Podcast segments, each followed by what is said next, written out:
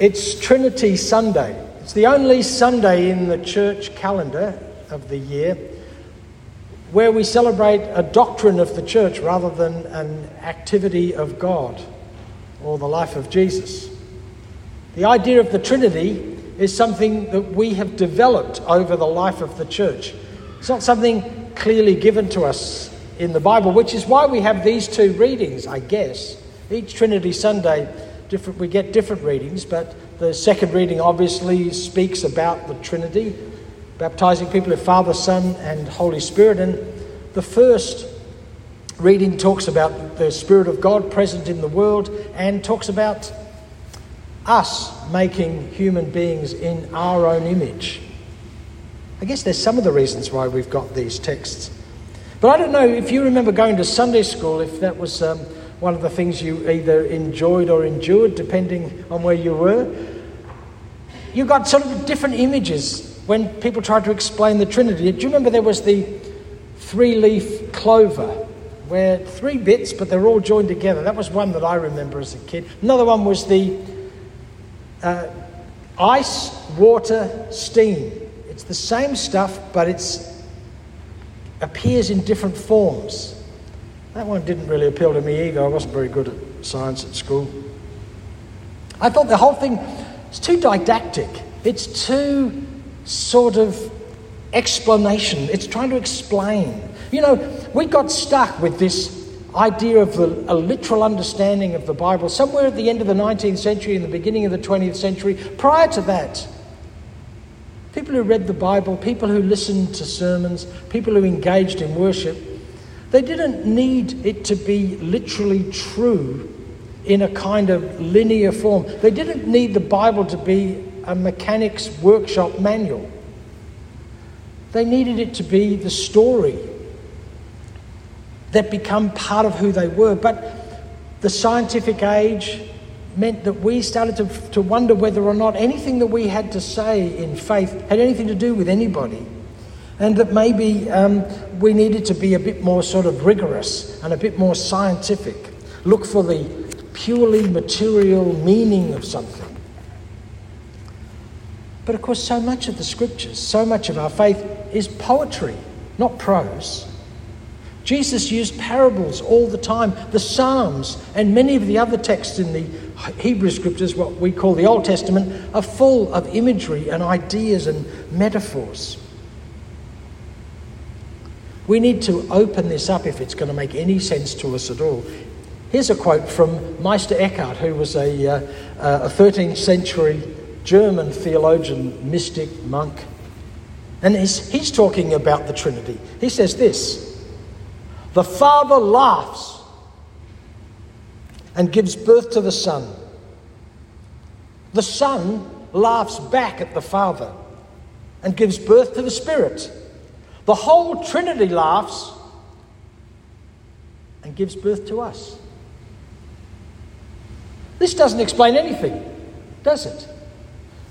But does it open up for you in just a small way, another way of experiencing what it means to be alive in God's world. A story never explains, it always invites. A story kind of gets inside you in a different and interesting way. In many ways, we could talk about the Trinity as a great story about who God is. When Jesus said, Baptize them in the name of the Father, the Son, and the Holy Spirit. He wasn't instituting the church, although it's just as likely that this was written back into the gospel once the church had got itself going.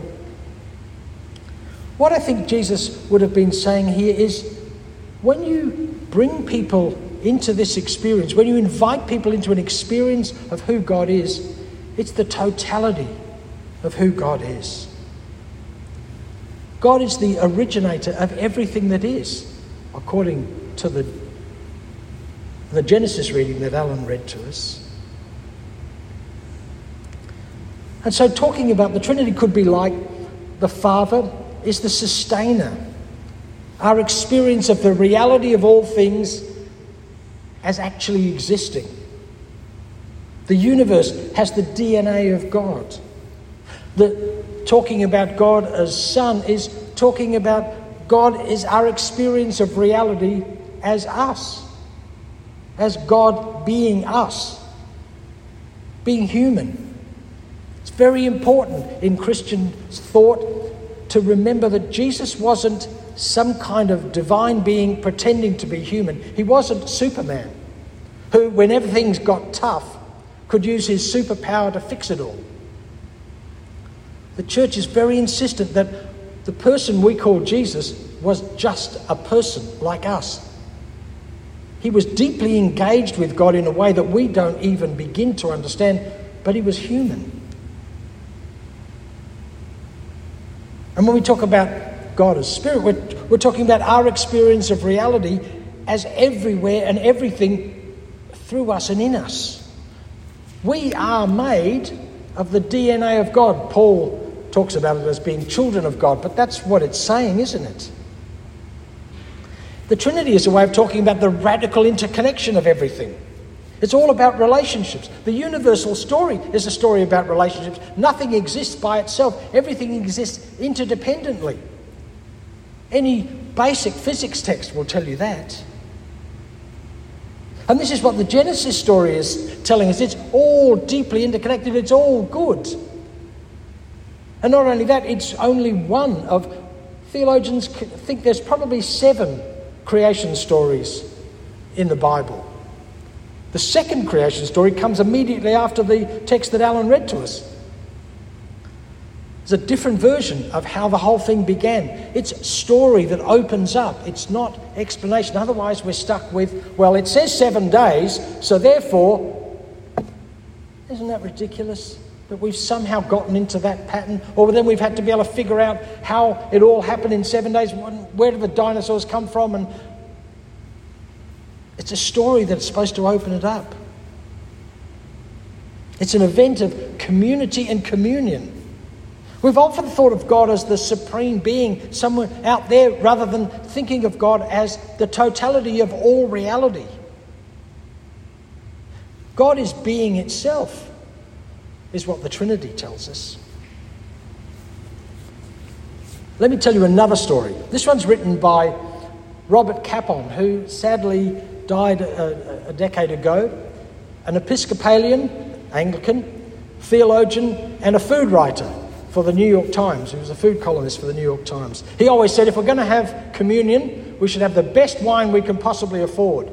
And in one of his books, he lists a couple of very, very expensive wines. He said that if communion, if we're serious about it, we should drink the best wine we can, which I always thought was a great idea, but uh, we'll have different things about that.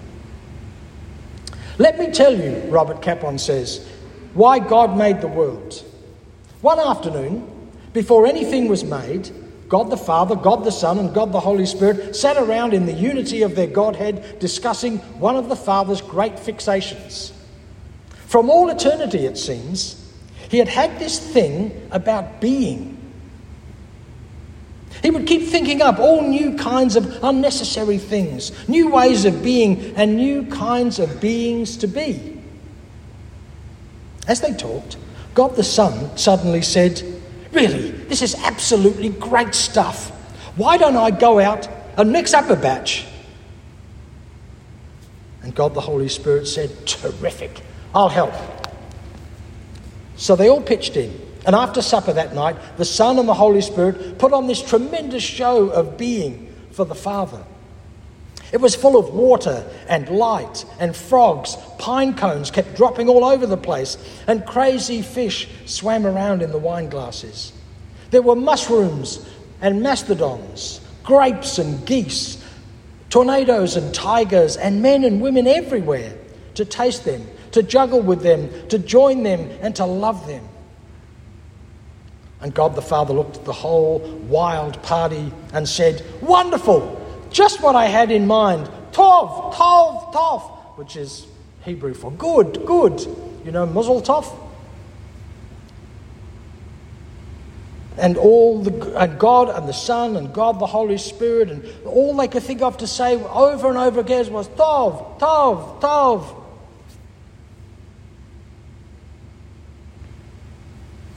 Here's another picture There's another story. This is, uh, if you're listening to this on the podcast, we're showing a picture of uh, Matisse, uh, Henri Matisse's uh, The Dance, one of his famous paintings. It's quite a lot bigger than that in reality, and our screen is a bit rubbishly small, but anyway, we can see it. And the dance is a circular movement of life.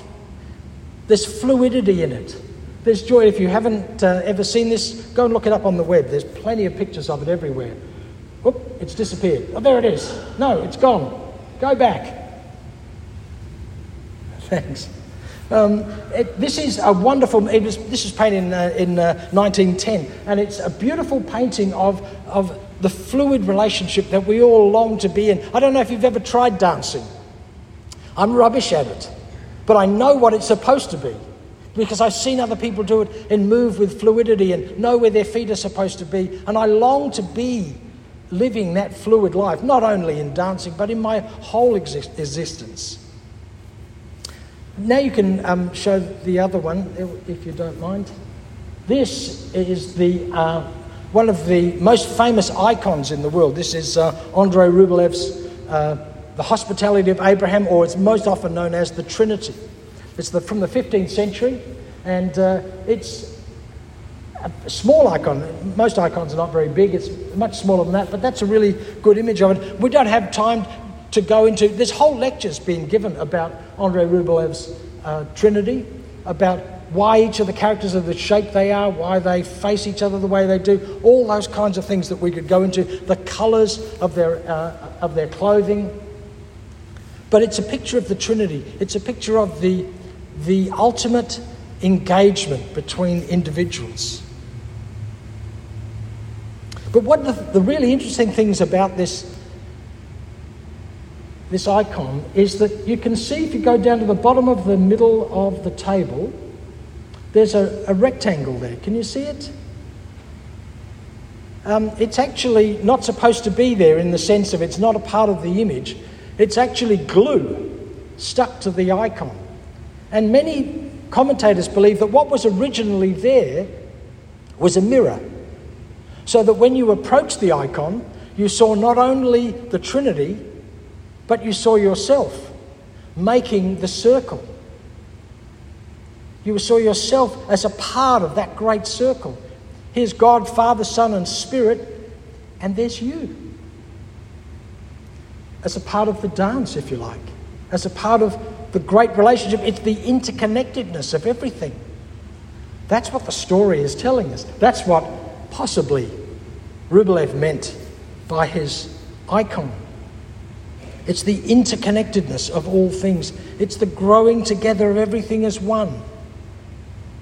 The story of the Trinity is not a doctrine of that you have to understand and explain the difference between God, Father, Son, and and Spirit. It, it's not. It's a story that invites you into the dance, invites us to be as deeply interconnected and interwoven as we really are.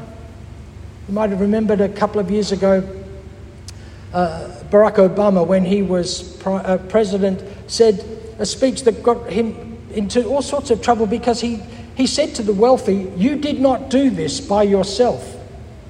There's no such thing as the self made man.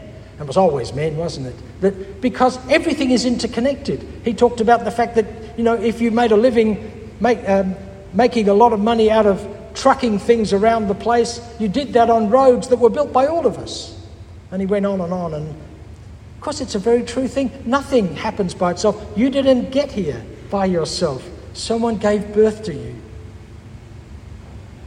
This is the way the world is. The Trinity is an invitation for us to go deeper into the great mysterious interconnection between ourselves, the universe, the being of everything, and each other.